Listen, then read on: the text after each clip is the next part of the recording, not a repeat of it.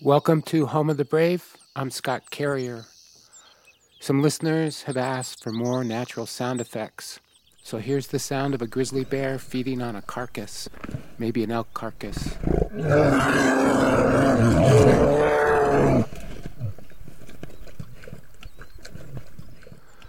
One thing we heard a lot while driving around talking to people about grizzly bears was that they're seeing more bears now, a lot more bears now.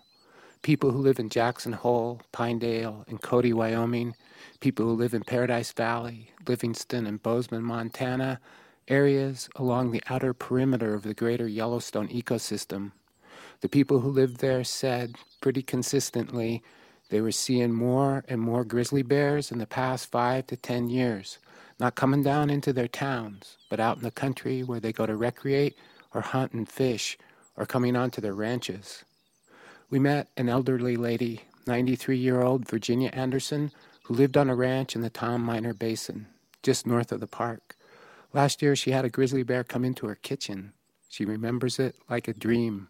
I was sitting at, at supper um, by myself in the house, and looked up and saw saw this sort of big black blob sort of oozing, big soft black, sliding down the wall.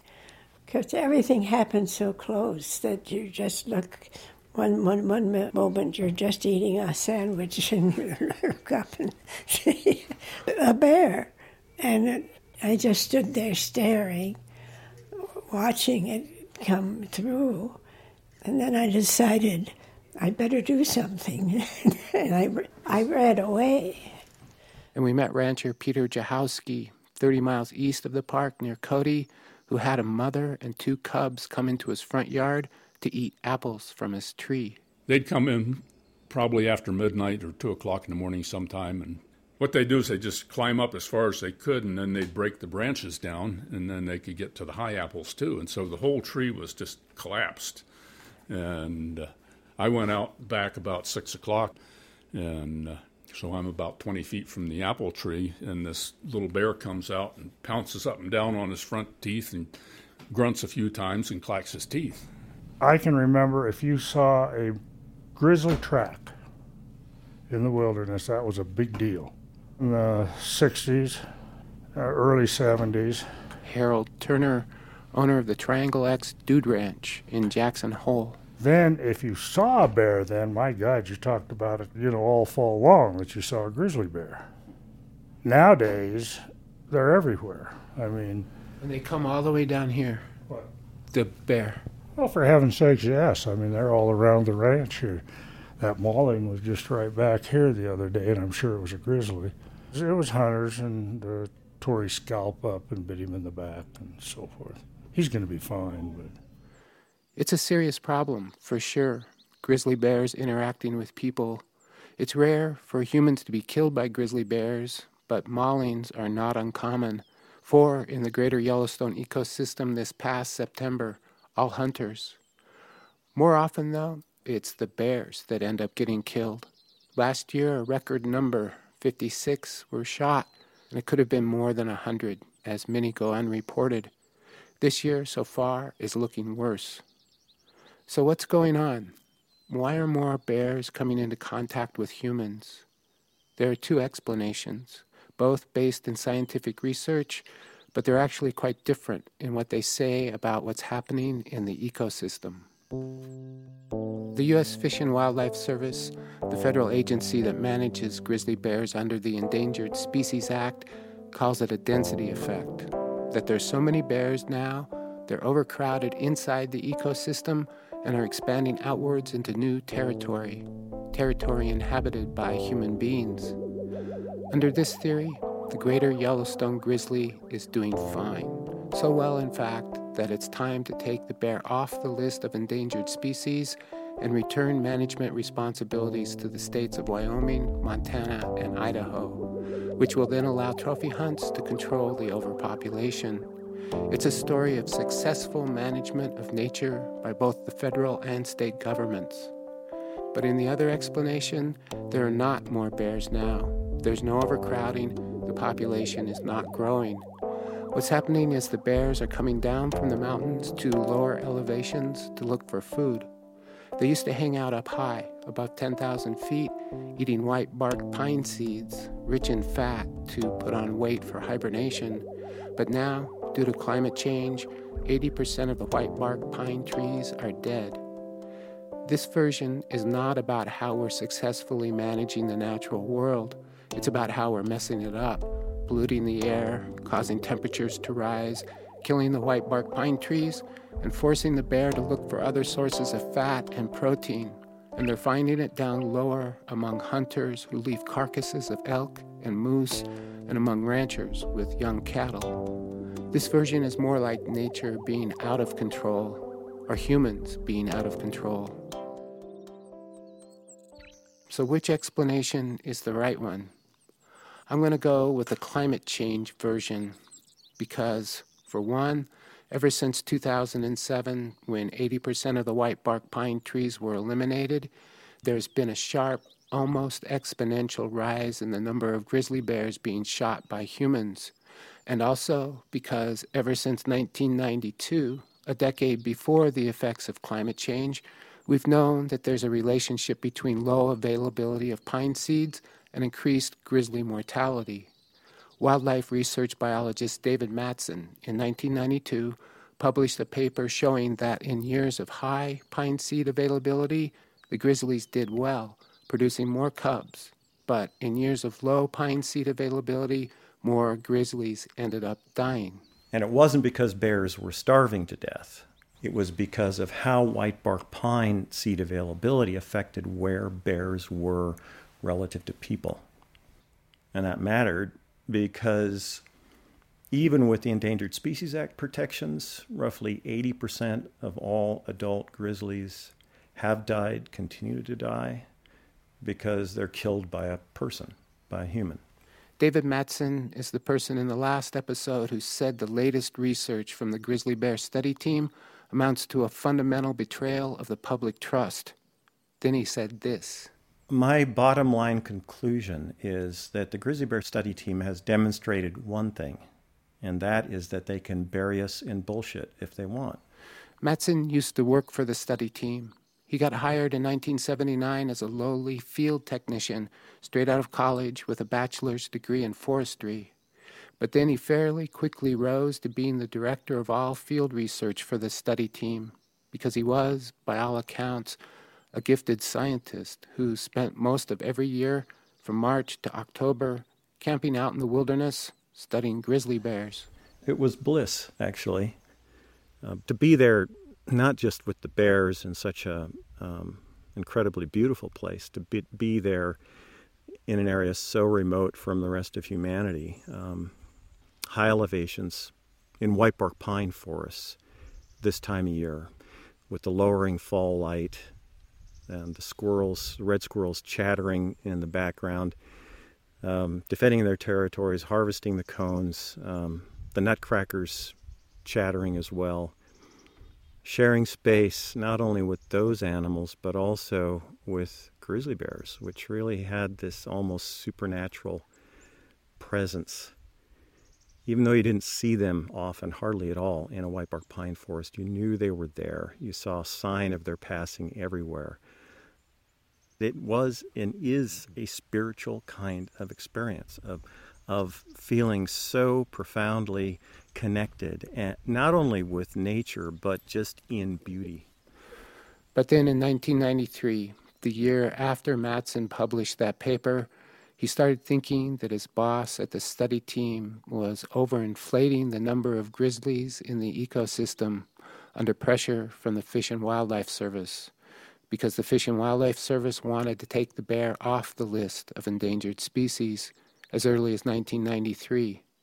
When Mattson went from thinking this to actually talking about it in public, his boss tried to shut him down.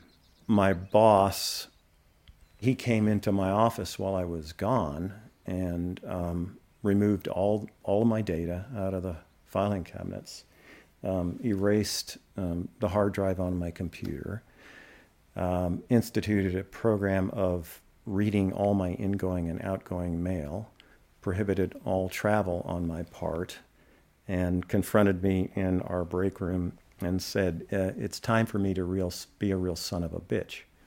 And he, he made it absolutely clear it was because of things that I had been publicly saying that countered what he had been saying.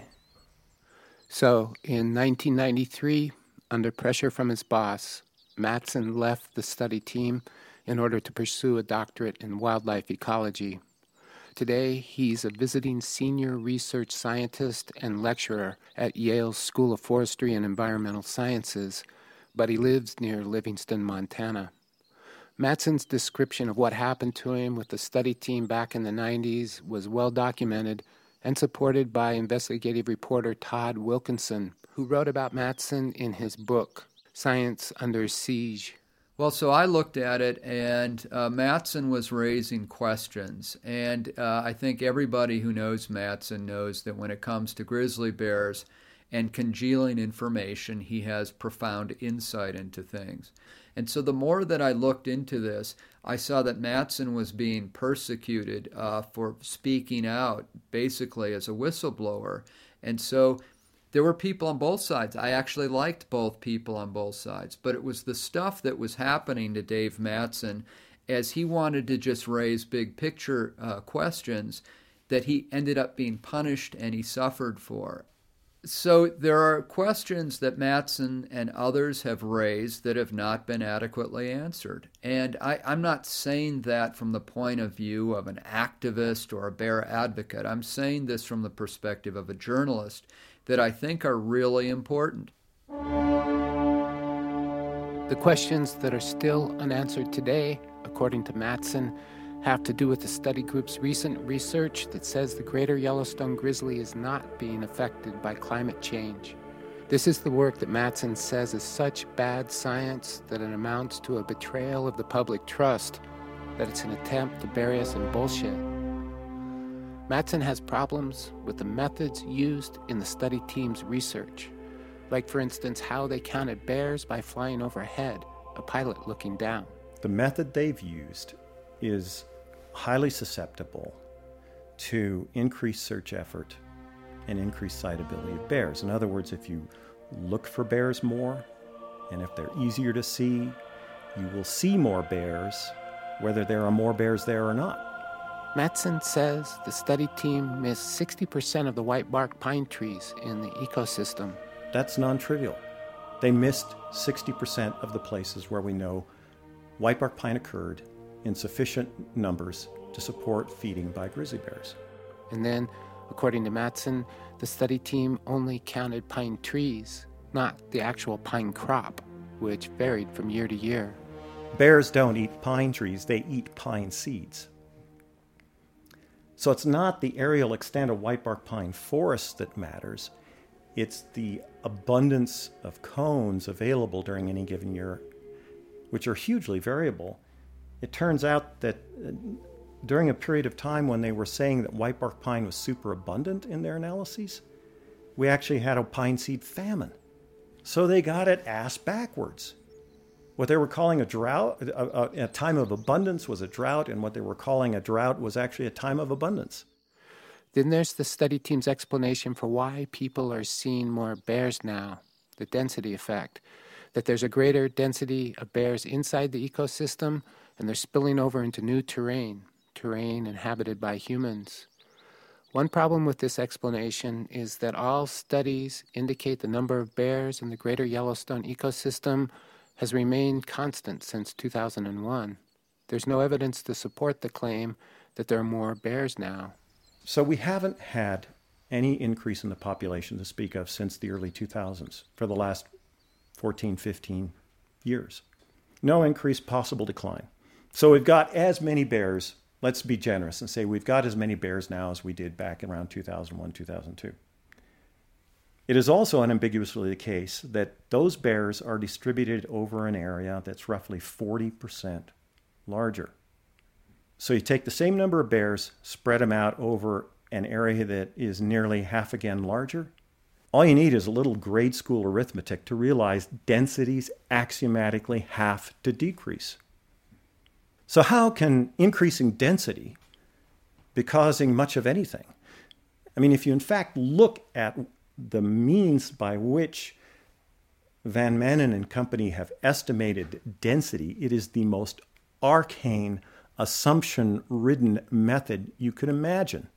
That is a, a very strong charge, and um, study team director Dr. Frank van Manen. That's that's a, a strong uh, critique for sure, and uh, all I can say is that uh, look at the papers that we publish, and all these all these results that we talked about have been published in peer-reviewed journals. Um, if he's claiming that all those journals have an issue and problems with, with the peer review process, that would be a, quite an extraordinary claim. I feel like we have enough data to and, and, and have done enough analysis to to to interpret and and, and suggest that bears so far have responded well to the to the changes in, in food resources, and uh, I'm convinced that, that we will stay ahead of of any changes that might occur as a result of, of future climate change, uh, any other factors. As it stands now, the Fish and Wildlife Service accepts the study team's work as the best available science and is planning to delist the greater Yellowstone grizzly before the end of the year. to me, I think we should put ourselves on the list of endangered species. I asked Doug Peacock to tell me what's really going on. So why are the why is the Fish and Wildlife proposing to delist the grizzly bear? To show they believe that they have worked so hard and done such an earnest job for so long that they deserve a little taste of victory, is to say we have recovered the grizzly. You know that that means you can walk away, you can quit managing, you can pat yourself in the back and say, you know, we recovered the grizzly, and it's not their fault. I really feel sorry for them sometimes because they didn't know that uh, the plant was going to warm up. They didn't know the forests were going to burn. They didn't know white bark pines were all going to die and they a lot of them did the best they could but they didn't know the world was going to change physically on them so much and the, the, the politics that have driven this are mainly their states' rights. States' rights. The state right issues. It's the people, of Sagebrush Rebellion, the Bundys, everybody that says we want to take back our land. And the state of Wyoming has just been nagging the Interagency Grizzly Committee for a decade, maybe longer, decades, nagging them to open hunting season. That's what they want. On the bears. Yeah, and the states of Montana and Idaho are much better. But you know, the pressure is to they want to control their animals. It's all about it's about control. You don't want an independent wild animal out there with you know with a sense that it's a entity unto itself. What you want is a managed animal. You know, one with a radio collar on it, ideally but something you can control. And that's it's about control. The states want to own the bears so they can control them and hunt them. And the only result, the one unmistakable, unavoidable result of delisting will be trophy grizzly bear hunting. And it will not just be people with a permit killing a grizzly. Uh, uh, the, there's already a culture where, you know, uh, hunter, all he has to do is say, well, that bear, I didn't like the way it was looking at me and so I had to, I shot it in self-defense. That's all they need to do. That will be increased ten times over. So basically, anybody can shoot a grizzly anytime for any reason, and that will be the culture that will bring down. A, that's that's what will change a hunting season with permits and a 200 dead grizzlies in a year. Management of the greater Yellowstone grizzly is supposed to be about science, but it's not about science. So enough of science.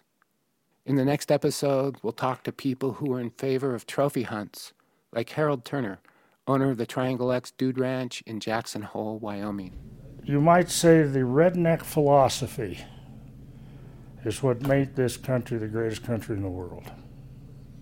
And we as a society now, I think, have, have gone so far the other way. I'd like to thank my co producer, Liza Lichtenfeld, for helping with the editing, Jennifer Jarrett in Yellowstone Park for the audio recording of the grizzly bear, Also, Andrea Peacock at Elk River Books in Livingston, Montana, and Shona Campbell. Check out our website, homebrave.com, for photographs of the trip and links to books about grizzly bears by Todd Wilkinson and Doug Peacock. Homebrave.com has drive through coffee, Tibetan monk boys who run it out to your car, black, no milk, no sugar, no frappuccinos. It's homebrave.com, and there are buttons to push to donate, subscribe, or purchase Home of the Brave t shirts, patches, and tote bags. Thanks to everybody who's donated so far. You're keeping the show on the road and on the air. Thanks for listening.